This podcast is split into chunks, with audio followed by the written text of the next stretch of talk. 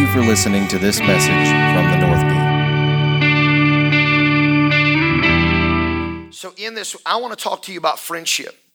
The Bible says there's no greater love than a man lay down his life for his friend. Kids, what are we talking about tonight? Say friendship. friendship. Say friendship. friendship. We're talking about friendship. One of the probably biggest manipulations in your life is who you call friend. Probably one of the biggest manipulation, other than using the word I love you to somebody, the word friendship is probably one of the most strongest words that you'll ever use in your life. What word are we talking about? Friendship. See, this is like Sesame Street. You know what I'm saying? Let me see if the adults can do it. What are we talking about tonight? Friendship. You've got people that you call friend that are nothing more than a relationship. And a relationship and a friendship are not the same thing. And we keep tagging them as the same thing. And relationships actually start stealing your dreams, where friendships will fuel your dreams. The Bible says that there's no love greater. No love on the planet. Kids, hear me. No love on the planet bigger than the love of a man that lays down his life for a friend.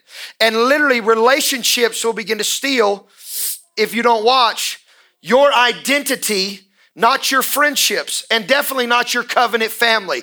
Covenant family will bring increase to your sonship, because you're now running with sons rather than acquaintances. You're running with sons rather than acquaintances.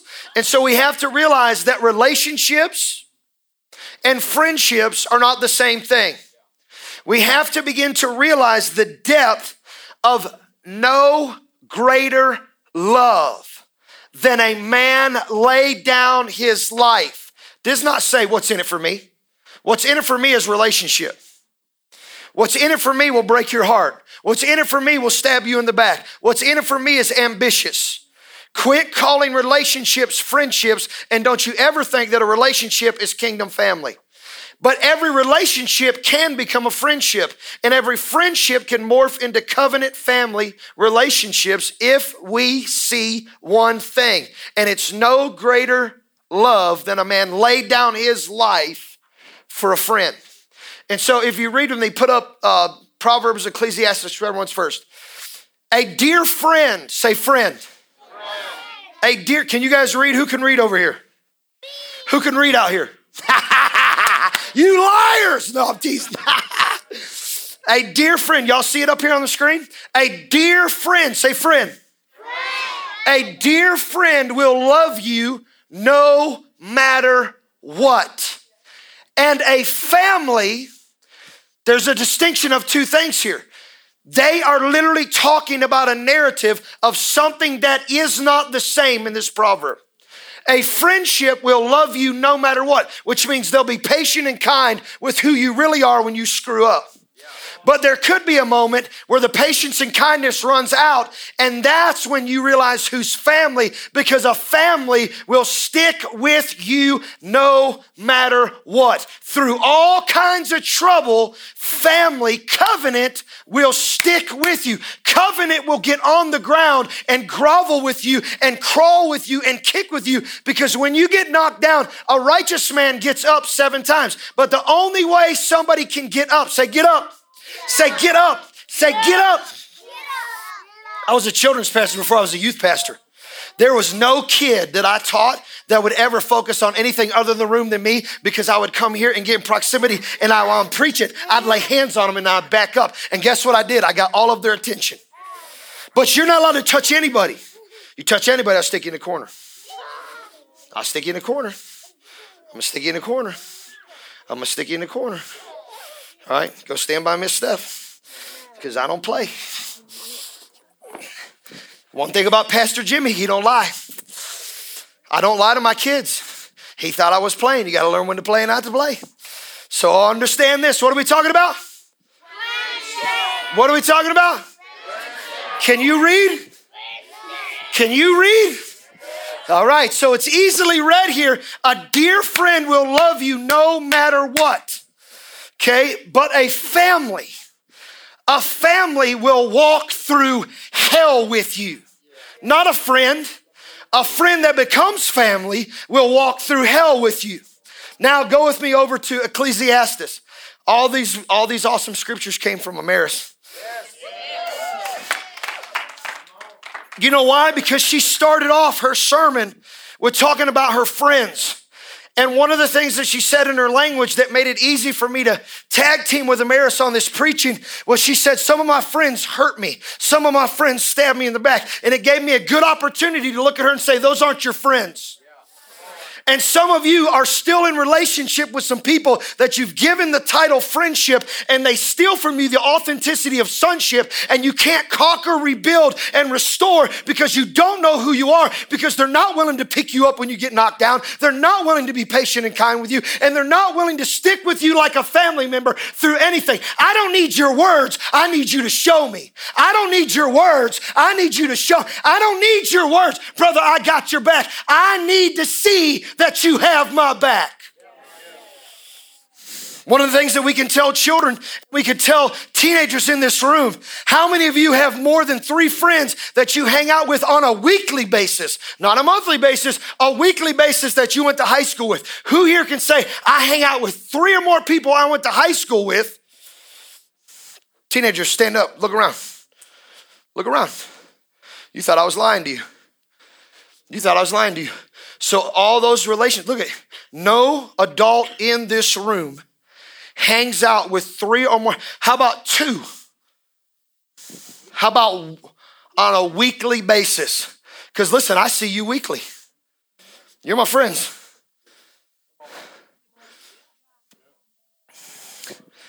I monthly.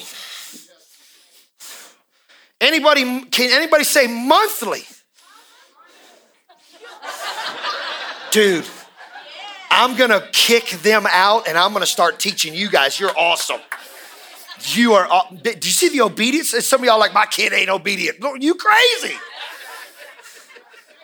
You're crazy. Some of y'all don't know who your kids are. Set them in the right environment, and they are obedient. You know why they're obedient? Because they're in my order right now.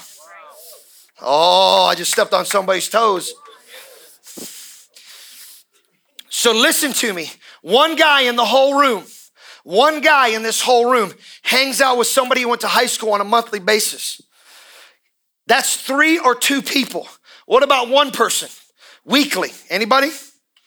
One person, we got one, two, th- well, because y'all, but hey, but you're going to realize something. You're going to realize something. They're on the same path, and we got to quit getting duped. We got to quit getting duped into what a relationship is versus what a friendship is. You got Ecclesiastes up there for me? Don't preach out of this much, but watch, two are better than one because they have a good reward to their labor. Two are better than one. God wants you to connect with somebody that's on the same path as you, and he doesn't want it to just be at relationship. A relationship is this, a connection, an association, or an involvement. A connection, an association, or an involvement. That is not a friendship, that's a relationship. That is not a family member, that's a relationship. That's somebody you know of, but you don't know intimately. That's somebody you know of, but you don't know intimately. Listen, you could be at a job, adults. Listen to me. Where's my Nate? Come here, Nate. Nate was my example the other day. I'm gonna make him be my example today. He don't like to be the center of attention either, but you're the center of attention right now. Now, listen, me and Nate, we work together. We go to school together. If we're teenagers, we go to school together. If we're adults, we go to work together. That puts us in a relationship. Why? Because we're in the same place at the same time, but it does not mean we're going the same directions. Quit being confused with being in the same place at the same time. We have an entire school system and literally are being indoctrinated that your friendship is somebody that you're in the same place with every single day, and it's not true. That's a relationship, not a friendship. And at the end of the day, how do you know who your friends are? You know who your friends are because they love you unconditionally. They're patient with you. They're not snippy with you. They're not critical with you. They're not sarcastic with you. But listen, we start calling people friends and even call them family, get on a sporting team, and because we all put our hands in the middle in the same place at the same time and listen out of control, say, hey, we're a family. No, we're not. We're in relationship. Because we're in the same place at the same time, but you got to start hearing the language and the heart of somebody to see if they're going in the same direction. One of the easiest things I said to the kids, I said, it's crazy that literally on Highway fourteen, or we call it two seventy-one, or we call it seventy-seven. Every single day, people are passing each other. And literally there comes a point in time where they're going different directions for different reasons, but there's a moment in time where they're at the same place at the same time in a parallel uh, access point, but they're not in friendship.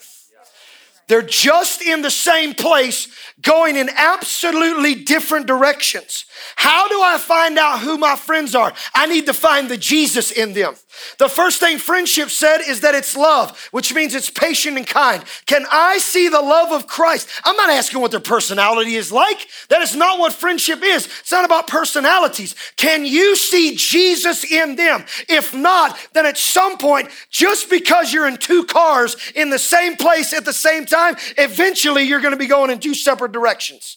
So right now for high school kids, they're in school eight hours a day, same place, same time. But if you can't find the love of Jesus in them, then at some point, you're going to go in different directions. And when you go in different directions, they're going to stab you in the back. They're going to talk about you. They're going to reject you. They're going to be sarcastic about you. How do we protect ourselves? Stop calling them friends. It's just an acquaintance. It's just a relationship. And these kids will get mad at you guys over what phone they got, over what shoes they wear, over their hairstyle, over the car they drive, over the, I told them, I said, literally, you start being ashamed of the house you live in, the car your parents drive, over an acquaintance relationship. We have got to teach our kids who their friends, say friendship, friendship. Say family. Family. You got to start teaching kids who their friendships are and who their family is. And I'm telling everybody in the room, man, you need to stop getting in circles. If they're talking about everybody else in a circle with you, then they're talking about you and you ain't in the circle.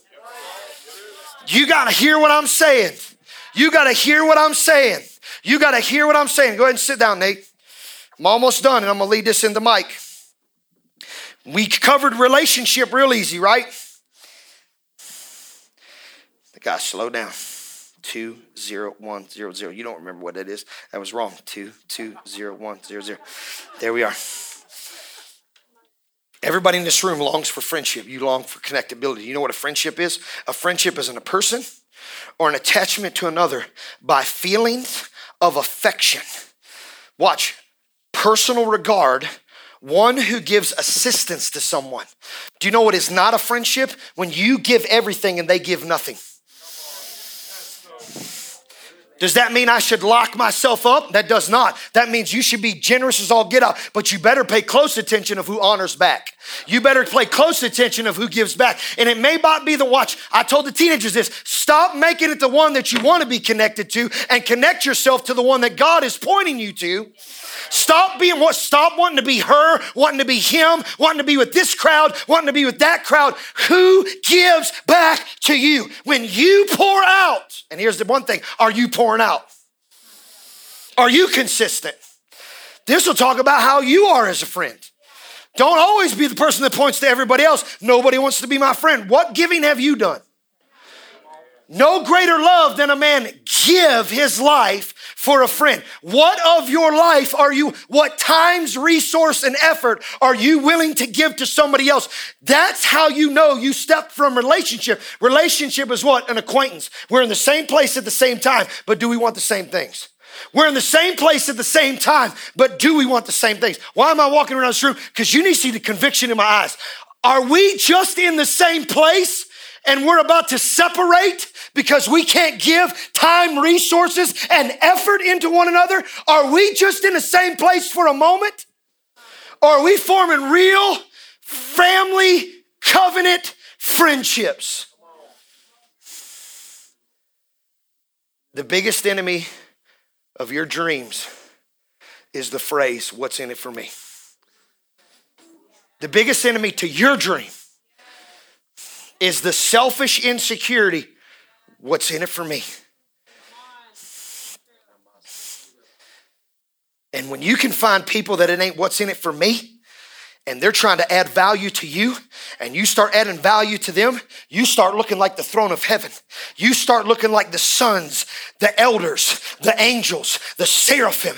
The, do you know why there's so much fire in heaven? Because when one angel receives fire, they get so excited about the fire that they receive from the love of Abba, they turn around and throw it at another seraphim. And up in heaven right now, in the throne of God, angels are worshiping God and encouraging one another. And I'm telling you, how you know you found a friend is when they encourage your dreams and they get you pumped up. How do you know it's a friend? When you ain't got to beg to be with them.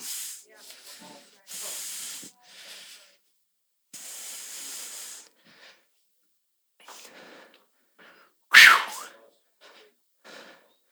But sometimes the person you want to be with, you got to ask yourself, did I throw fire at them? Or am I just sitting over here waiting for them to throw fire at me? Don't get into this self-pity thing. Like, but brother, you ain't, no, no, no. What fire have you thrown? What encouragement have you thrown? What high five? What text message? What phone call? What showed up when you didn't think they were going to show up? What fire have you thrown? What fire have you thrown? Do things for your friends. Kids, look at me. Say this. Say, do, do things, things for your friends. friends. That's right. Brother, you pumped me up today singing. Do, he encouraged me. He threw fire at me. I'm sitting here praying for Curtis. I'm knelt down and all of a sudden, he don't know all the words. I'm telling you, some of y'all got to get worship like that boy. He didn't know half the words that he was singing. But brother, he had the melody down.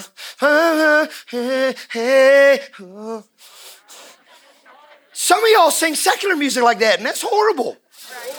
You're so willing to try to sound like Luke Combs and Chris Stapleton. You can at least try to sound like us for Jesus. You know what I'm saying? I'm not even as good as Luke Combs. You can hum a little something like Jimmy Lovejoy and probably sound better than me. Tina, I don't think so. Me, you can match my... Uh, uh. Listen, all I know is there's a little dude behind me about five years old and I'm going, oh my life, you have been... I feel I sound like Bruce Springsteen. Oh my life, you have been so, so good. Little man's going, hey, I can sing like that. You don't sound like anything in the radio in my grandma's car. I can sing like you, Jack.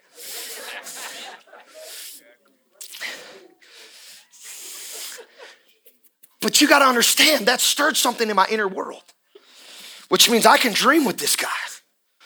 I can, I can create something with this guy. And if I find friendship, you know what else I can find? I can find covenant. Quit calling people family. I, I'm not calling you family unless you look like this.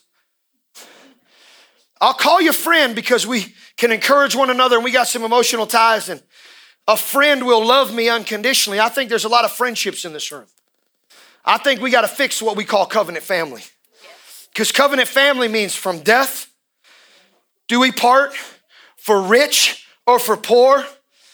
This is the biggest struggle in church attendance. You ready? This is the biggest struggle in church attendance in America. Sickness and in health. I know you, I know you, I know you planned a sermon. I know you got some worship going on, but I, I got sniffles and there was COVID two years ago. No, come on, man. Here's what I know. I'm in covenant with my kids. So when they puke in the bed, I got to go clean it up. You know what I don't do? Leave them by their lonesome and say, clean up your mess yourself. Family don't do that. Family doesn't turn around and say, clean your own mess up. Family, come on, come on, come on, come on. Family doesn't say, clean your own mess up. And if we have a degree of family that we're born into, what happens to the degree of family that we're born again into? But for us to get to the place of family, we have to come into the place of relationship that gets odd and gets weird because now you have to meet people that may not be like you. And now your dreams, guess what, are not found in your simple world of all the people that you live in. That simple world with just a handful of people, my four and no more, you'll die there in the place of your dreams being in your head and not in your hands.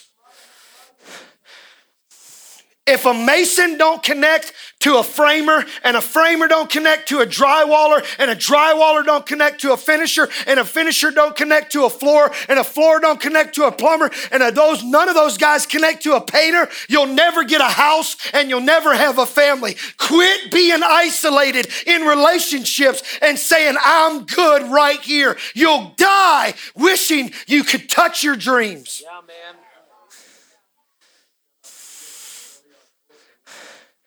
Covenant. I need covenant. I need covenant in this house. I don't need to be in the same place at the same time. I need to go beyond that. I need to go the same direction. Raising these babies. Stop letting them call people friends or family. We don't do it so much here, but we allow it to become a trap here. I, man, my kid looked at me and said, that's my best friend. They don't love Jesus. I'd be like, you're wrong. At some point, they're going to stab you in the back. Does that mean you only hang out with believers? No, Jesus told his twelve disciples, you introduce them to the way you live life, and if they don't agree with the way you live life, you dust your feet off and you go find somebody else to bring the good news of the gospel to, of the way I live my life, and if you don't agree with how I live my life, because at some point, if they don't agree with how you live your life in that relationship, they're going to talk you out of the life that you live, and if they can talk you out of the life that you live for God, they've talked you out of your dreams. If they can talk you out of God, they can talk you out of your dreams, because your dreams are found in sonship with him. And all my friendships should point to sonship. And all of my friendships have a place where they can become family. And that's where my dreams can come, where I can rebuild inside of covenant, because now we can come in agreement. We can find a promise. Covenant is an agreement, a promise. I got you got to see it. When I said yes to her, it wasn't just so we can make kids and have a baby and have a home, and that's my life. Do you think that's it? I didn't marry her to have a roommate. I married her to make dreams. I didn't marry her to argue the rest of my life about what we don't have, because there's something through covenant that we can access together. That's why the fire you actually throw is honor. And if I can't shower her with honor, then I should have probably never got married. Correct. Because fifty percent of Jimmy and fifty percent of Tina doesn't make one hundred percent marriage. And you thinking finding somebody's going to make the wholeness? What makes the wholeness is love. No greater love than a friend. What good's marriage if it ain't got friendship? Y'all tracking with me? So in my covenant, we should always be in agreement. And if we're not in agreement, we should find agreement. If we're not in agreement, I should find agreement. And if I can't find agreement, then I bring somebody who breathes a different air to help us find agreement, instead of listening and living in disagreement any more than we should. And I'm telling you, if that's two days, it's two days too long. It's two days going to bed without saying I love you, sleeping on different couches, sleeping in different rooms, not making the life that we should make together that God has given us in a state of promise, because the word of covenant is an agreement, a promise that is between two, or watch, even more people. So once I came in covenant with her, I now became in covenant with her when we gave birth to her, but now I came in covenant with him. And we became in covenant with her. And we became in covenant with them. Now this is where we get all messed up. That's your job as the pastor to fill the house. No, it's not. It's for them to find people that they're on the same path with. Evangelism is not about titles. It's about the love of Jesus. And if the love of Jesus has made me see a new me and make me find a new friend that becomes my family, then I need that to spread across the world. Yes. Come on. Why do we keep seeing church split after church split? Because we don't want a family. We just want relationships, which is popularity. And popularity always goes in different directions. Because one person will go with the popular view. Quit teaching your kids in public school to be popular.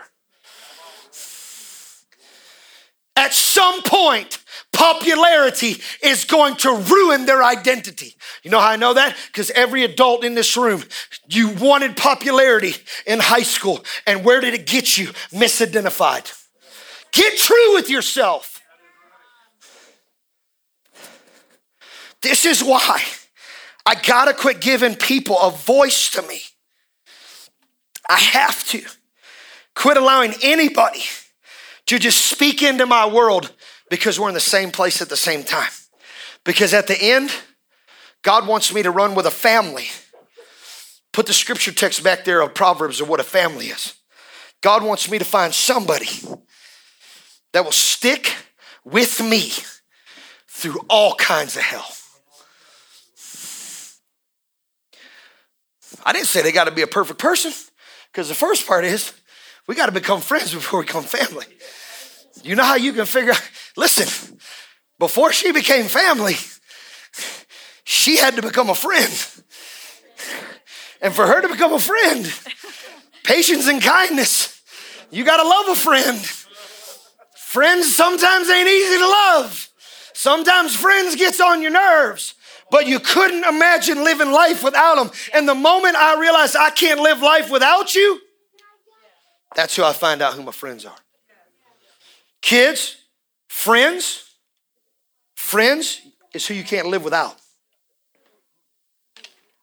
Family will help you realize you're who you are. And they're a social unit that, watch, that consists of one or more person, whether it's young or old, and family has one agenda. You know what that one agenda is of a family? They care for one another. They care for one another. So Big Mike's going to talk to you on how to rebuild, rework, and restore.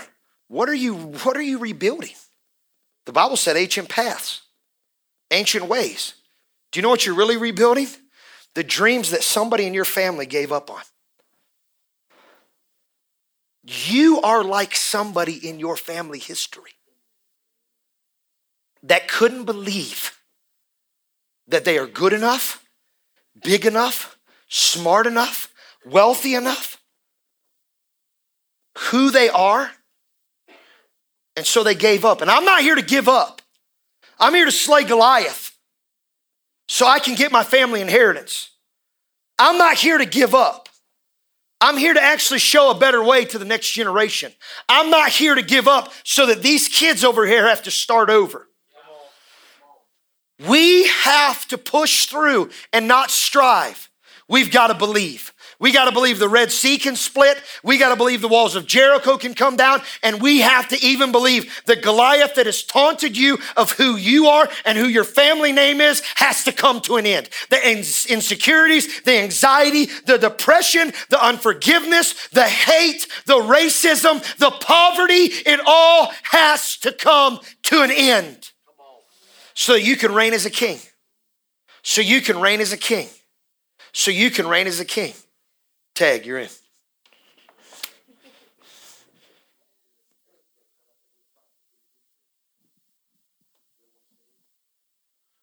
You reminded me of, uh, of my elementary school past. I feel like Chunk in Goonies right now. When the bad guys got him, he's like, "It all started. Tell me everything, Chunky boy. It all started in third grade." All relationships are centered on identity, and to whatever degree that your relationships are not healthy, it's all anchored on the dimension that you really don't believe who you are. So back in third grade, maybe fourth, I miss Hodis, and she was mean. She had a paddle, huge, like legit. You guys don't know about that. She'll bring it back. She'll bring it back, yeah. She sat there like a fly swat, like back in it, hit it. Thompson, sit down. Like a gym teacher, I'll break your neck. She was short and had like Popeye forearms, man. She might be watching. Right? She might be watching. I bless you, Miss Otis. Some of you, she was, you didn't mess with her. She might even have the anchor tattoo right there. In all seriousness, though, all relationships are an identity. And I can, I can remember like third and fourth grade, there was a moment where I literally had about every kid on the schoolyard. I don't remember what I did, but I was a rascal, so I had a little mullet and I was a little fat kid. And I, sometimes I push people around. I don't know what I what I did, but the entire my entire grade surrounded me. I'm not kidding, and they started shoving me and my best friend Jeff Goff, and that's how unpopular we were.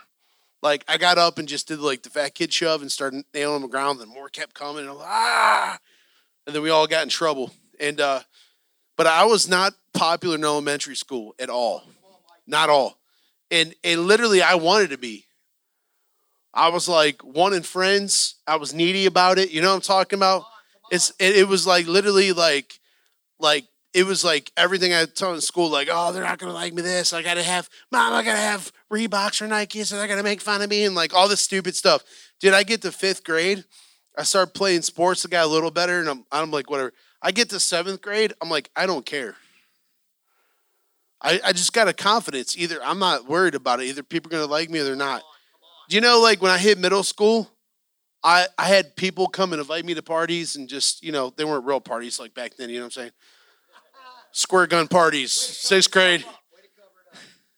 But like, man, like literally, dude, I, when I just didn't care, like my identity didn't need, I wasn't needy.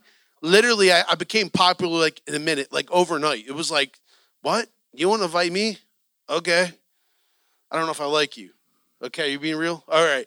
But literally, it, it, it was. And I never had to, to this day, I've never had a job I didn't get along with people, ever. Every time I went somewhere. And so, If, if this is all centered on identity, we have problems in relationships because there's the tension makes us question ourselves.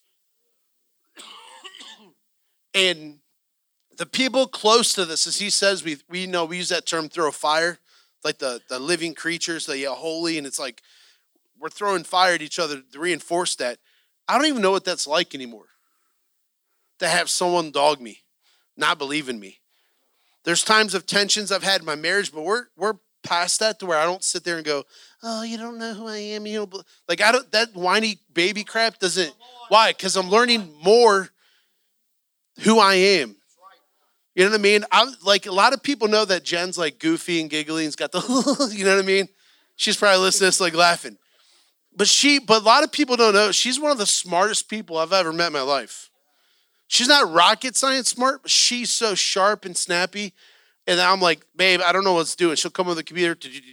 She can have three conversations and be on two different calls at work and two hands going on two monitors.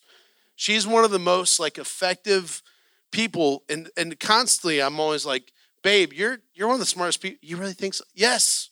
I told you that a hundred times. Why do you think they always try to promote you? You're the one that takes yourself out of the picture. You know what I'm saying?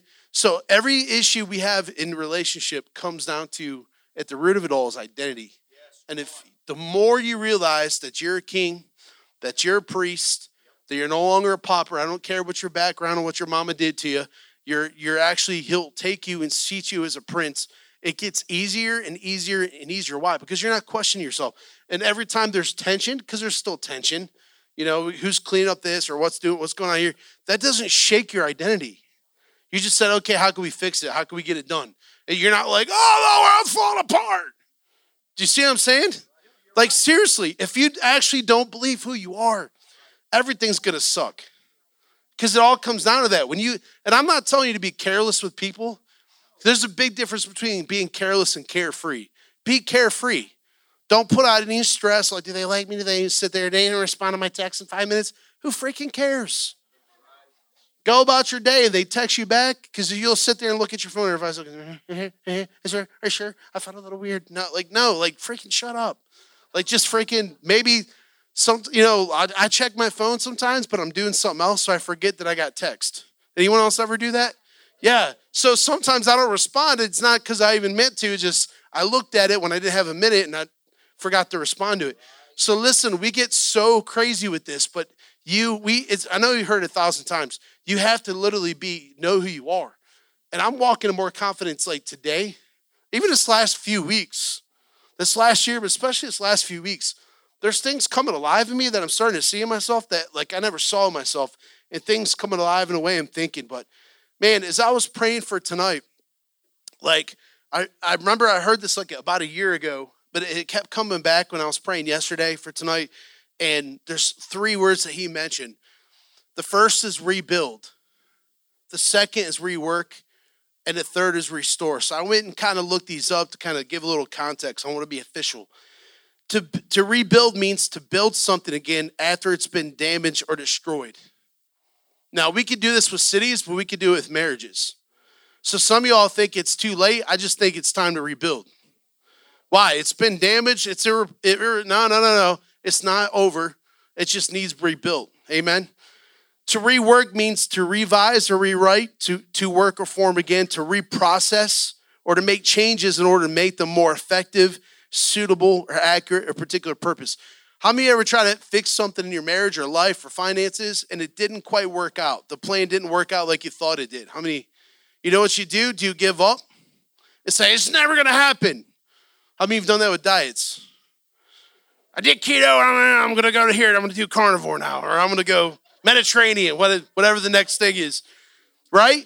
Listen, it's the thing is, it's not, listen, if it doesn't work, you just rework it.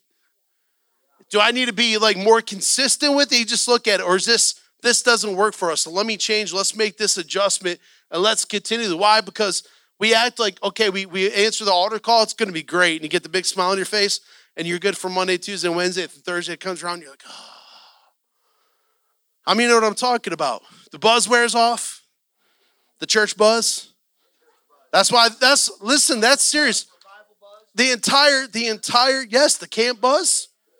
Like, you're not, listen, every single day is not going to be with three hundred other kids going crazy. For, I wish it was. I'd be in the middle of it. But every, but the reality of it is the daily grind, it's not going to happen. But you can have as much as you could have right then. An apostle says you could have as much as him, as, as much as you want, right?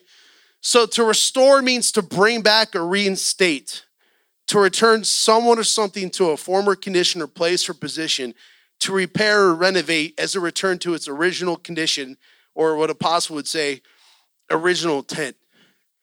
There's grace, I believe, in this season we're in, as Brent came in and said, here's what, here's the game plan. He got the board up, and, it, and he was speaking big pictures, the church as a whole, but, I, but it's a blueprint for us. Why? Because he said, first you go to wholeness.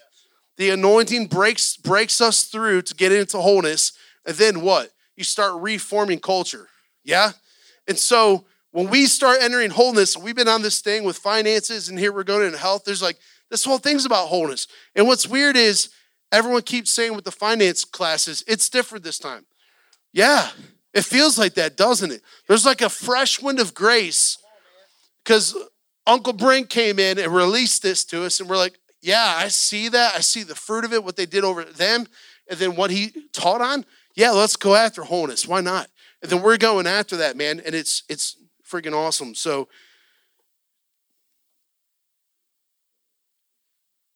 what it doesn't say here, what it doesn't say anywhere in Scripture, and he says it all the time, a righteous man falls down six times.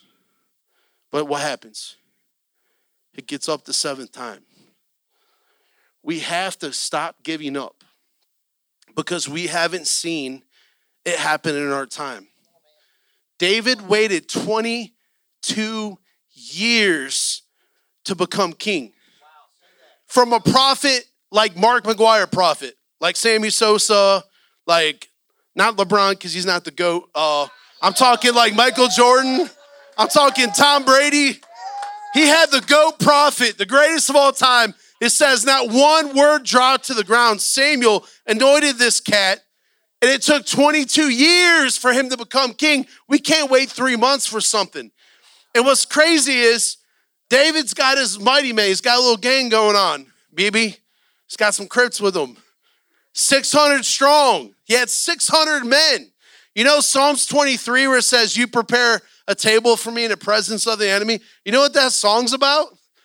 Literally, David was feasting in the camp of the Philistines.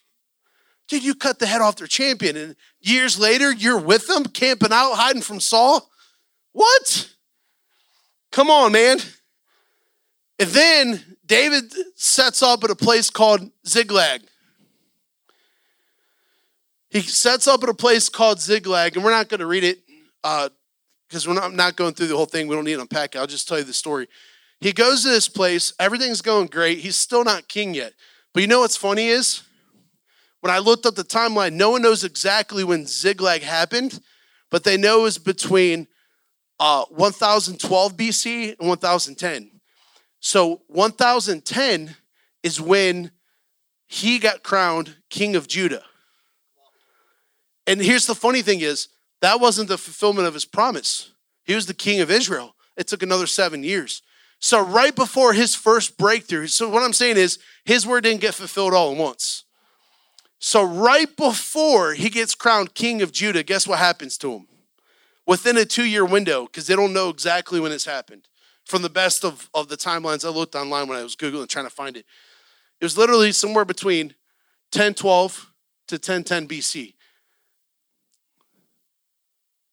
Good old Amorites, Philistines, parasites, right? Bill Johnson says, all the stankites, right? They all, all the bloods, baby, came in. And, and, and David and his dudes were gone, and they came in, and what they did, they burned the entire city, his entire encampment down, took the women and children, a lot like we're seeing in Israel now, took the women and children, took all their money, all their ever their goods, and took off. So he comes back, and his men turned on him. Talk about relationship issue. They said they wanted to stone him because they lost. Imagine your kids being gone. This is your fault. If we wouldn't be running around hiding in the cave from Saul, we freaking, you're supposed to be king. Why don't you just be king, right? I'm sure they're saying this stuff. So what did they, how did David respond to this? Did he say, oh, I'm going to give up. Oh, it's over. This is never good. I'm never going to be king. No. It said David, his heart was torn. His whole men turned on him. What did he do? He called for the ephod. He called the high priest and said, ask for the ephod. You know what the ephod was? It was the priestly garment. And he wraps himself. Come on, you're a royal priesthood. You're a king and a priest. You know what I'm saying? You don't need a cloak to go pray in, but you're already clothed with it. So David calls for the ephod from the priest. Everyone wants to come after him. And he, it says, but David. It said his own men wanted to stone him, but David did what? Strengthened himself in the Lord. And he put the ephod on, and he started, I, I don't know what it looked like, but I'm sure he's probably sitting there like, Lord, you said I'd be king. The prophet of prophets, the goat, Michael Jordan came and anointed me with oil. And he said this, Lord, this doesn't look like this. And, and Yahweh's probably sitting there, David, if you only know what's a year away from now. If you only know what's a, what's a year away from now, we won't even be having this conversation. And David's sitting there. Come on, he's sitting these things, he's probably reciting. He's like, Lord, you've been faithful. You saved me in the cave. Saul's tried to kill me a thousand times. He came looking for me in Ramah, and he just got naked and prophesied. He sent fifty men that couldn't get me. We were in the cave. I was in the cave when he took a smash. I could have cut his clothes off. That's true. King Saul was using the bathroom in the cave, and David came up and cut a little piece saying, could have got you, sucker, but I didn't. So many times while he's being hunted, he reminded himself of what God said about him and testified of every situation God got him out of. He strengthened himself in the Lord. So then he gets strengthened in the Lord. You know what he says? Lord, I'm in a little mess here, but I, I reminded myself who I am and who you said I was.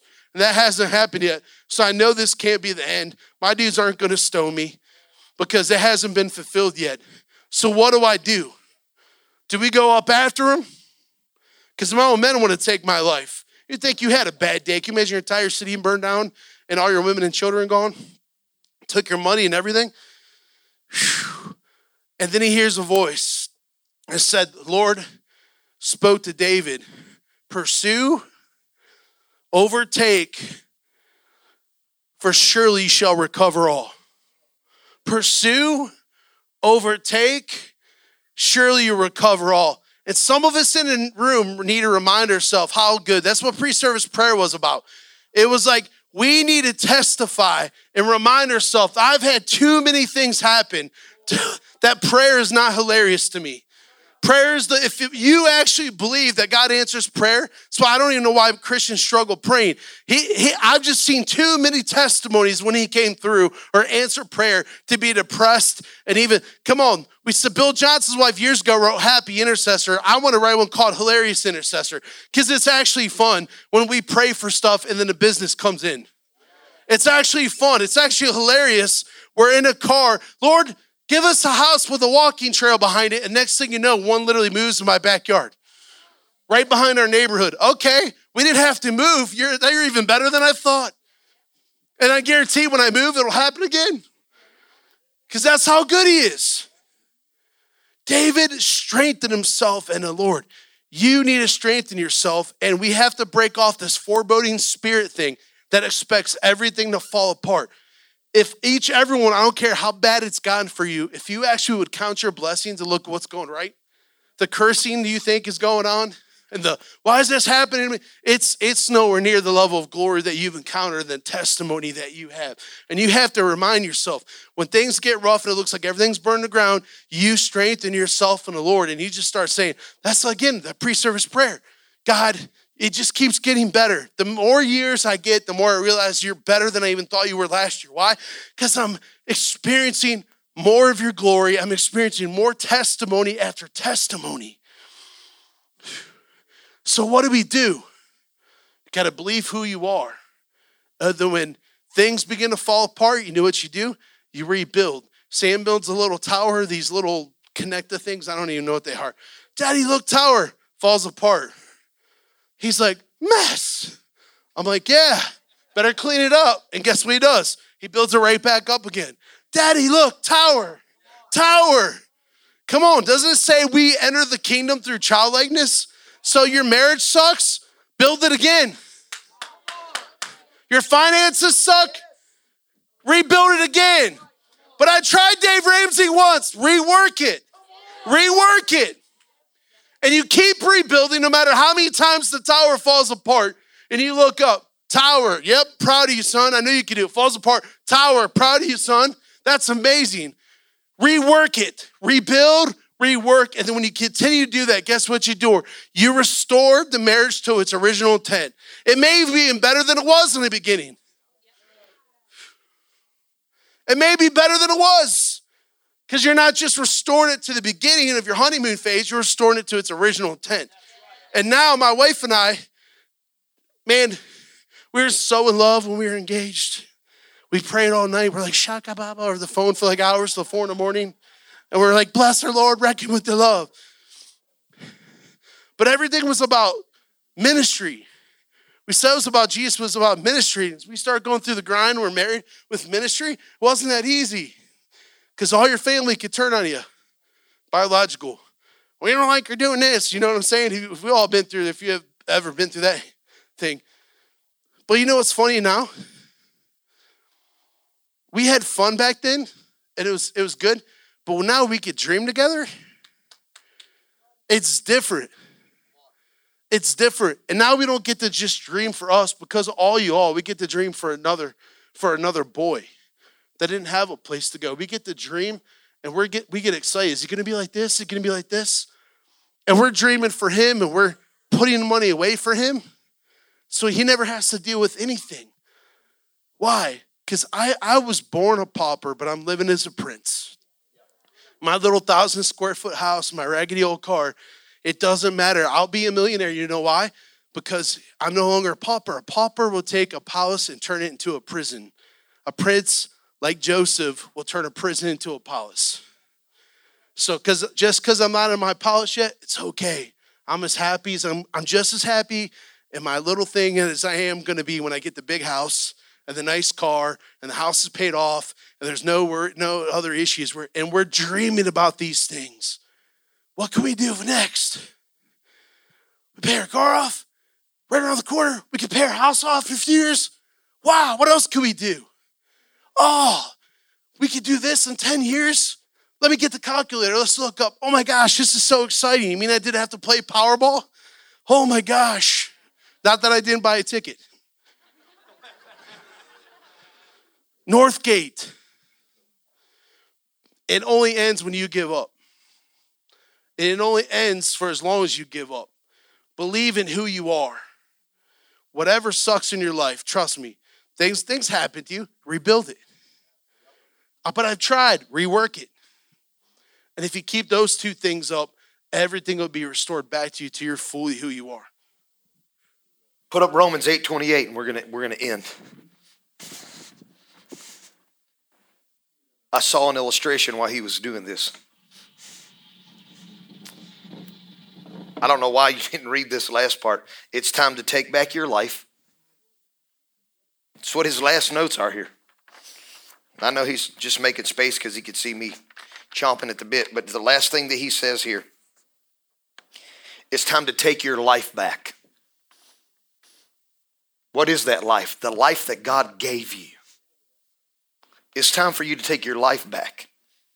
And it's time for you to restore a nation. What do I always say a nation is? Say it. It's a son. It's time for us to restore our kids. But our kids won't ever be able to dream if we don't dream. Our kids won't be able to dream if we don't dream. Why could David do what David did? The Bible says that David's mighty men were a left-handed group. I love the left-handed teaching because all the soldiers were trained to put their knife on a certain side so that it could pull very fast, but they were left-handed. They were, and they still looked. The amazing part is they looked like something they actually weren't. And once you got in proximity of them, oh, they're right-handed warriors. No, they weren't. They were left-handed. And in their authenticity, the enemy didn't know how to fight them. So David, as a king, surrounded himself by a group that, yep, they looked like the typical soldiers that, that protect the king till you got in proximity of the king and proximity of them. And then you realized there was something different about them. But David doesn't become king without a father willing to, watch, maturity, without a father willing to speak to a prophet and say, there he is. Your dreams, Romans eight twenty-eight. So we are convinced there, that word is huge. So we are, this all goes back to what I talked in the beginning. Your dreams are found in your friends. Better yet, your dreams are found in the ones that you call covenant family that go from friendship to covenant. Because now it's for sickness and in health, rich or for poor, till death do we part. I'm ready to crawl through the gravel with you. I'm ready to go the distance with you. Do you know what that is? I'm convinced. I'm convinced that every detail of our lives is continually woven together to fit into God's perfect plan. You have got to quit. Come here, Nate. You have to quit thinking that the intersections of life means you're going in the same direction because you're in the same place at the same time. This is called a relationship. I told the kids this is a piece I left out the Holy Spirit brought to me. I said, we're calling traffic jams relationships. People that we're in a dead stop with because of an accident, because of trouble, because of worries, and because something has forced me to be in the same place with them, I'm calling them friend. But as soon as the mess is cleared up, we don't have anything in common, and now we're going in separate directions. Go ahead and sit down. We are continually, we fit together into God's perfect plan of bringing good. Bringing good, not complaining, not worry, not strife, bringing good into our lives. There's somebody you just get on a phone with and it's worry. Stop answering. You say you got a cold and they say you got cancer. My God, somebody I knew once had the sniffles and next thing you know, they died. I'm not talking to you anymore. I'm not coming in agreement. That is not God's plan. My plan is interwoven with another person. David's life was first interwoven with a father that allowed a prophet to, he allowed the prophet to speak into his life. He never would have became a king if the father did not let right spiritual authority. I'm telling you, it's important, mom and dad, of who you let your kids hang out with and who you let speak into their life. It's, you're the parent. When right authority's into place, most of you are probably like, oh my God, what is he about to do? Do you know what kids you're trying to bring into the adult service? No, I know what leader I am. I know the leader that I am. I won't allow nonsense to take off. And I didn't. First of all, I knew how to engage them, pull them in. Once I had their attention, they were fine. Once they knew who was in charge. If David doesn't know who his father is and the father doesn't know who he is, he doesn't allow the prophet to speak into his life. There's an order to this. There's a father. Watch. Coulter, come here, buddy. He's like, my God, what are we going to have to do? Why don't you stand right here?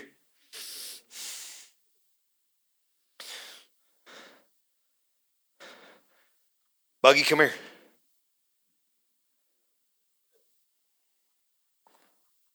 Over here. T-Bone, over here.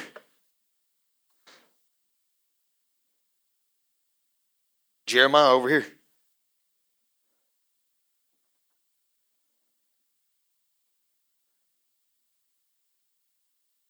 Are you in this room convinced that these four can pick me up? Anybody? Is anybody? Is anybody convinced? Raise your hand if you think that those four boys together in synergy can pick me up. You know what I'm going to tell you? I don't think so.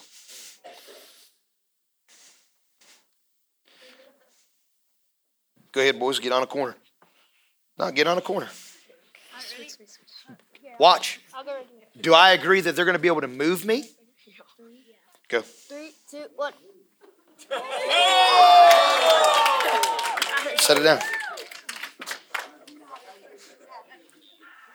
Watch. That's called synergy. I also coach every single one of these boys.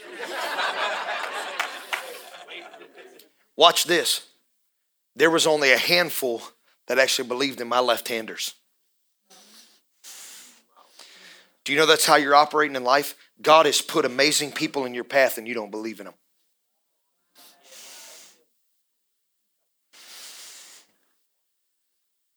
That's why who you trust. See, I could have sit and I told you, I, I don't know if they're going to, I don't know if I'm convinced. But you want to know what showed that I was convinced? Even though I told you. See, too many times you listen to too many people. I told you I wasn't convinced. If I wasn't trusting, I wouldn't have sat my butt down. And I had no idea what was going to happen. You know where this little illustration came from? Sitting right here. If you don't have a father's voice, a prophet, a friend in Jonathan, and left-handers that are authentic surrounding you, you'll never be able to sit as a king. And some of us are just trying to get away with having one close friend. And it said that I'm convinced that every detail of my life is continually woven together to fit into God's plan of bringing what? Say it. Good. Good. Bringing good into my life. For we are his lovers who have been called to fulfill his designed plan. I'm telling you right now, if they're not throwing good fire into you, you're going to end up fulfilling something other than his plan. You're going to fulfill somebody's ambitious plan because you feel manipulated to be their friend. I got to hang out with, I got, we went to school together. We, we you don't understand. We, we did all this together. We did, we did. Are they throwing good fire at you that will bring forth your dream? And guess what happens? Well, brother, you're making it all about your dream. No, my dream will actually be his dream. And his dream will actually be his dream. And his dream will actually be his dream. Because from, watch, from Jesse to Samuel to Jonathan to the left-handed company that ran with David, they all wanted a king. But the prophet told them, you don't want just any king. You want God's perfect plan. And God's perfect plan was David, not Saul. And if you don't watch it, stand up. Come here, Nate. I'm not using him all day. If you don't watch it, snap. When they could be carrying David, there's still men of honor that'll carry Saul. And God loves you enough that when you're carrying a weight that is the wrong thing, he'll let you carry it for a season to realize it's not what you wanted the whole time, and he'll replace it with a David. That's how faithful he is. But what happens when he replaces it with beloved identity? You start dreaming again. The nation dreamed different with David than they did with Saul. And what was wrong with Saul? Nothing. If Saul would have actually stayed with the prophet like he was supposed to, if he'd have stayed connected to his spiritual father the way he should have been, he actually could have ruled like David did. But nobody taught Saul the importance of friendship and covenant family. So Saul viewed relationships as friendships, and they were perverted, because that's why when Saul was king, and God placed a David in his life, when he was tormented by his thoughts and he was tormented by his way of life, it was only David's war. Oh, don't tell me your worship's not important when you come in here, because there's some Sauls that are going through some things that God has a plan for too. But Saul can only be calmed in his inner world when a David lifts his voice and plays his harp.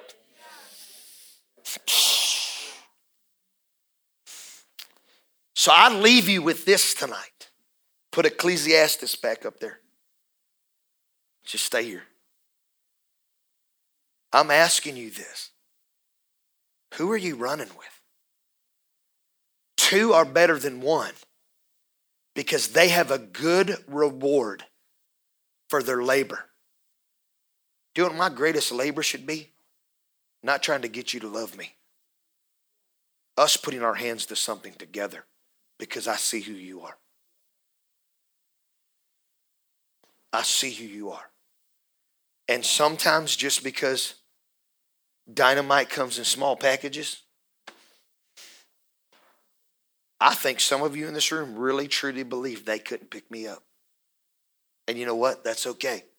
Because there's really truly some people around you that don't believe in you. But God actually puts people around you that does believe in you. And you know what you need to do? Stand up. You can sit down. You need to relax and trust. How do you know who you're supposed to run eight, Romans eight twenty-eight with? When you can trust them. But I'm telling everybody in this room, you'll never trust others if you don't trust yourself. You're going to have to trust yourself. Can you trust yourself still for the dream in this room? Or are you starting to give up? I'm not talking ministry stuff, man. I'm talking about the house, the marriage, the bank account. Trenton, you know how to turn that pad on, don't you? I want you to go up there and just begin to play. What, why, why am I having Trenton do it and not Armin tonight? Because I feel like you guys need a moment.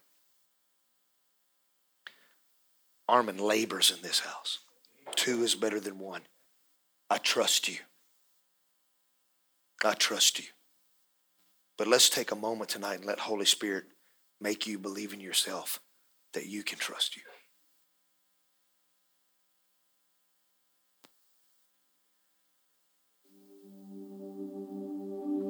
Come on. That thought has come. That thought has come. Everybody hear me in this room. The thought has come.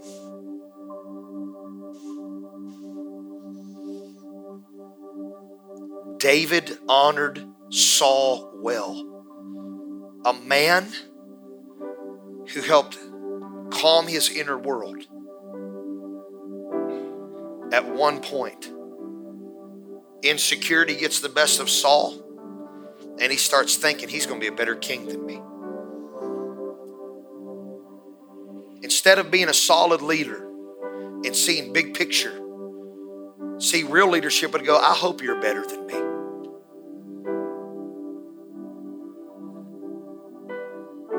Songs begin to be sung. Saul kills his thousands, but David kills tens of thousands. Some of you have heard that song and don't even realize it. You know when you've heard it? When somebody else gets praise and you don't. What about me? What about my family? What about us? I told you that what's in it for me will get you. It's time to put that Goliath to rest. Because Romans eight twenty-eight says it all works together. We're all interwoven for God's plan. A celebration of the Yeltons today is a celebration of the Menichis tomorrow. A celebration of B B today is a celebration of Cookie tomorrow. A celebration of the Harbaughs today is a celebration of the McDowells tomorrow. The question is, who will you connect yourself with? And what I'm not going to do is when I hear somebody else get celebrated, pick up a spear. And I'm not going to pick up a spear towards another family in this room or in this city. And then I'm not definitely going to pick up a spear. And you've thought about it. When your spouse gets celebrated, what about me? How do I know that? Look who this woman is. I'm being real. Our kingdom family loves her. You don't think the thoughts come, what about you, Jimmy? What about you? Make you want to pick up a spear, but I know who she is. And that's where real relationship comes. She's never tried to one-up me. She's never tried to embarrass me. And that's where her beloved identity comes like David. Just keep honoring. Just keep honoring the, I'm not good enough. That, that got, that has to come to rest in this house. Has to. You are kings. You are called in this house for this region and for your families to rebuild, to rework, to restore. You have been chosen, not just for a city and a region and a generation, but I'm telling you across the board, it's time for a generation to see marriages that have been rebuilt, reworked. It's time for dreams and entrepreneuring. Don't give up on the big picture. You're not finished. You're not finished. Don't quit. Not here, not now. You don't know what's going to happen in the next year. You don't know what's going to happen in the next month, but you're going to have to believe in you. And you're going to have to believe the God of the universe just didn't save you so you don't burn in a lake of fire. He wants you to be a representation of heaven on earth. He wants you to be blessed. He wants you to have favor. He wants you to be loved. But the only way you'll feel loved the way you should be is surround yourself with people that can lift you up, even when the world think they can't lift you up. Even when your own family thinks that those people can't lift you up. But what have you done?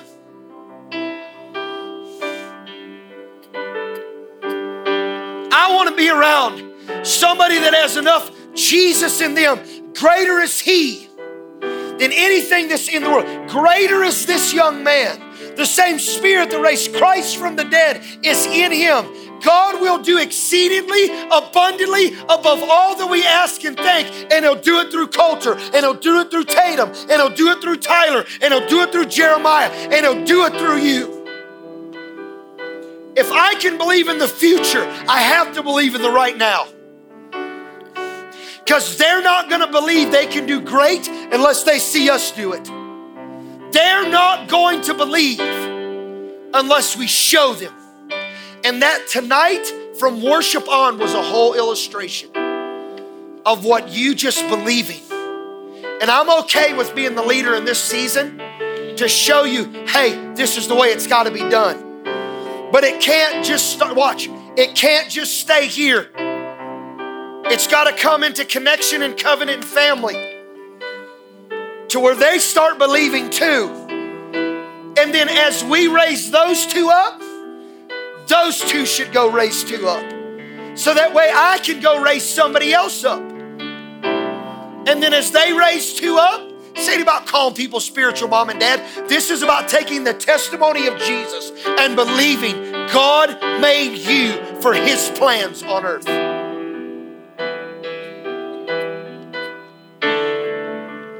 You hearing anything getting stirred? So I think Mike's final words are perfect. It's time to take your life back. It's time to take your life back tonight. It's time to take your marriage back. It's time to take your family back. It's time to take it back tonight. Take your dreams back. God is passionate about you. Take it back and don't let a relationship or the world come steal your dreams from your family. Don't.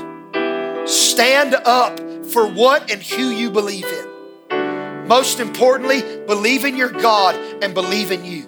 Believe in this. Believe in this. I just want to do this. I want us to close our eyes. Trent, that's a perfect song selection. He loves us.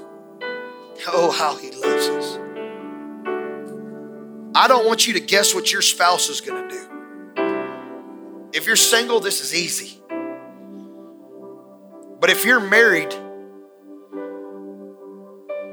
sometimes this becomes the struggle. I don't, I don't know if I want everybody to know. But listen, we got to be real with ourselves because God loves you. Is there an area in your life you feel like you're the whisper? Just give up. Just give up. Just give up. There's a hand raised before I even said we're going to raise our hands. That shows me they want to dream huge. There's another hand and another one. Quit letting people that won't lift you up tell you you're not good enough. There's another hand. Come on. This is where we get vulnerable with Holy Spirit. I want to dream big again. Slip those hands up all over this room. I'm done hearing the whisper, I'm going to quit. Or if this would happen and that would happen, I'm telling you, good's coming. Good's coming. Good's coming.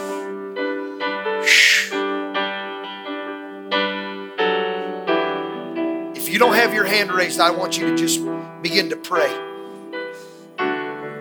Nika, come up here. Please keep your eyes closed while people are praying with certain people.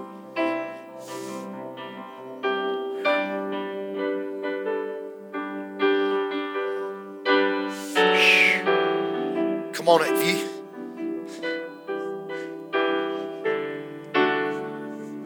I want you to just pray right here.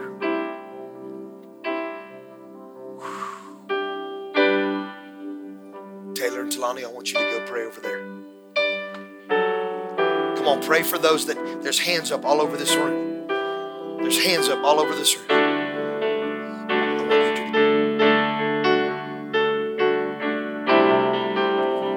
Anybody else? I'm done hearing the whisper. Just give up. Just quit. Just throw in the towel. No, no, no, no, no, no. Come on, there are teenagers up here just getting wrecked with this. Adults, come on. Come on, pray for those in the room that are lifting. I'm trying to conceal this as much as I can for privacy.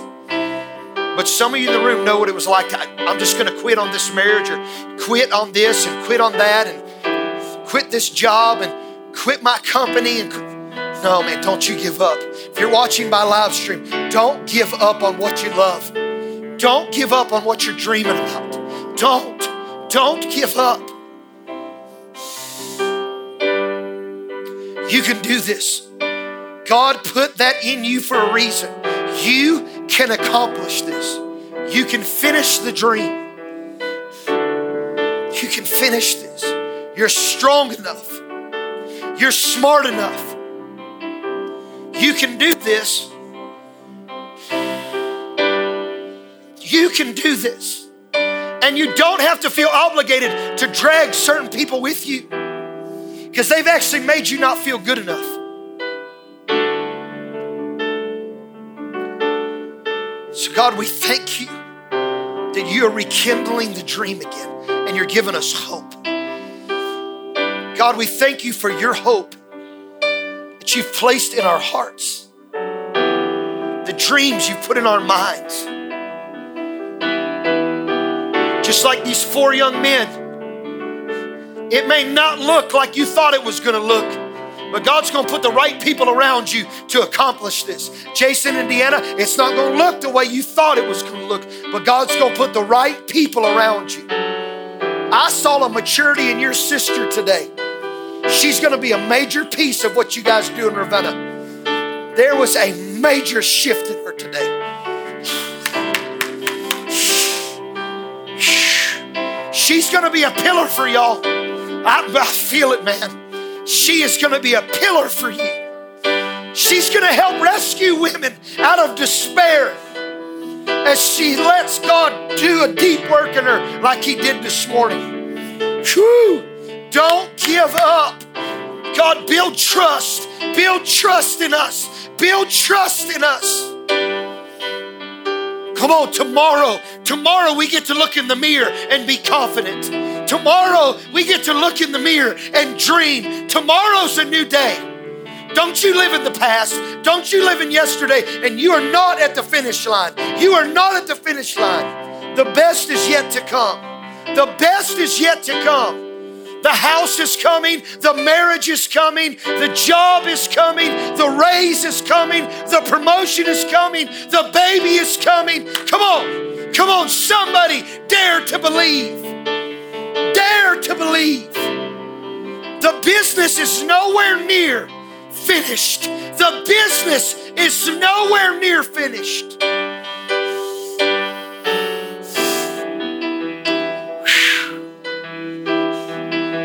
The family is nowhere finished. The family is not finished. It is not finished.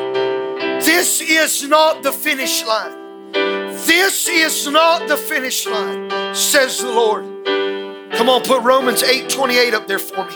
If your spouse is next to you, I want you to grab their hand. Because as much as I love friends, and as much as I love covenant family, I'm so convinced that the one I married, come on, hold their hand. Be convinced today that every detail of your marriage is continually woven together to fit into God's perfect plan of bringing good into our marriage. For we are His lovers who have been called to fill God's designed purpose.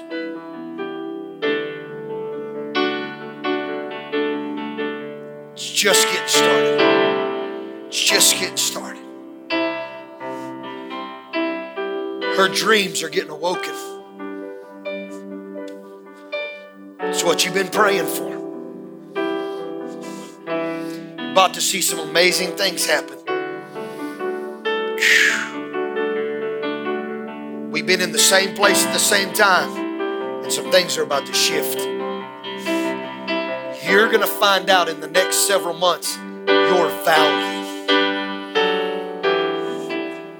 Because God is going to speak to you, and He's going to speak through me and Tina and your husband so that you see how valuable you are, and you'll start to recognize imposters. You feel it. You're not being run over anymore. I'm telling you, if I could fight in the spirit, I would fight. No longer are you allowed to be ran over.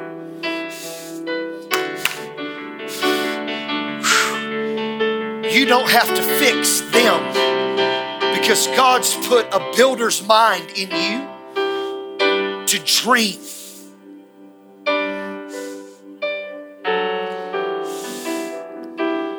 It's the spirit moving in her. God's bringing you alive and God's bringing her alive. We honor you and your rest. We honor your rest, Delilah, and we honor your sleep. We honor your sleep, sweetheart. We honor your rest. It's one of the first miracles we begin to see in your home was your sleep and your rest. You're precious. So take a moment, honor the miracles in the journey in your homes and in your life. Honor the miracles. Honor the miracles.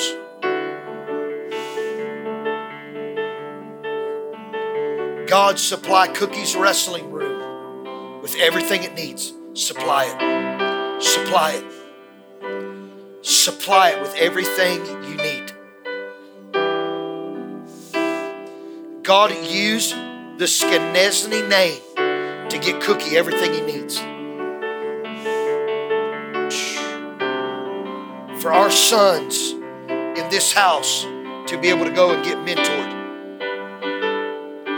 I honor everything in Streetsville, but we need private mentorship so that you can begin to tell some of those boys about the goodness of God so they'll quit having anxiety every time they face adversity. It's God that's going to deal with these boys' anxiety. Can't tell them at practice to get tougher and get meaner. It's when they find out how loved they are. And then it won't even matter if they win or lose. Whew. Thank you, Lord. Thank you, Lord, for the dreams in this house. Thank you, Lord. Thank you, Lord. Believe in yourself. As your grandson worshiping, would not stop singing.